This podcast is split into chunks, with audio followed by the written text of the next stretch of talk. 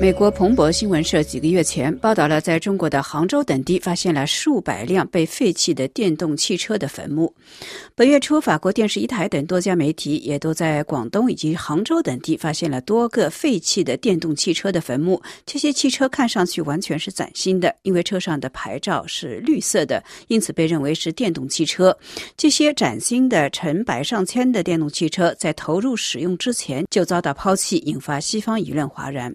事实上，有关汽车坟墓以及自行车坟墓的报道，在中国媒体也早已出现。中国官方也承认，这是由于新能源汽车行业无序发展、产能过剩的问题。之所以会形成如此规模的电动汽车坟墓，一方面是由于过度投资，政府的补贴吸引了大量的投资者，因此大批量生产低配版的新能源汽车。因为这些补贴必须在车辆生产出来之后才能够获得，厂商因因而并没有考虑这些产品的市场气象。由于早期电动汽车电池的续航能力太低，所以刚出厂就遭到淘汰。另一方面，政府的补贴也吸引了大量的共享公司，这些公司购买了整个车队来起步开发按需运输服务。但是几年之后，政府开始减少补贴，这些公司便无法生存，因此这些共享电动汽车便在使用不久之后遭到抛弃。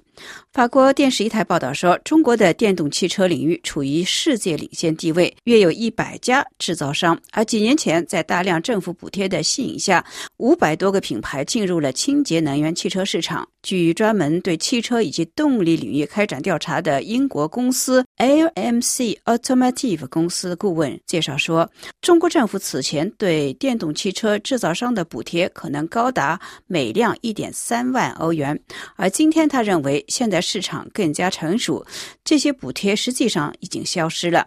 中国今天已经成功的实现了电动化，中国的电动汽车的销售量已经超过了美国的特斯拉公司，中国的比亚迪汽车集团成为全球第一大销售商。但是，达到此一目的所付出的代价，或许就是这些被废弃的成千上万辆的电动汽车。那么，这些电动汽车是否可以被回收？据介绍，回收电动汽车的关键是回收电池。由于这些电池含有钴、镍等重金属元素以及其他的多种有色金属，倘若回收不当，有可能会对环境和回收行业的从业者的健康构成威胁。因此，要做到安全的回收，就必须付出高额的代价。目前，回收一吨电池所花费的成本约有八千五百元。而销售的价格是九千元，如此低的回报率导致许多没有技术的黑作坊进入了非电池的回收行业。中国电信部因此制定了相应的管理规范，并且设置了新能源车报废电池的溯源管理平台。中国浙江省等地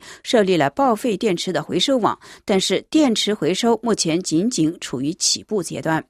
就在西方舆论对浩大的中国电动汽车坟墓感到震惊的同时，总部位于芬兰的能源与清洁空气研究中心就中国去年的新能源投资发表研究报告。这份报告认为，去年中国在清洁能源领域的投资是2023年 GDP 增长的主要驱动力。中国去年一年对新能源的投资占中国 GDP 增长的百分之四十。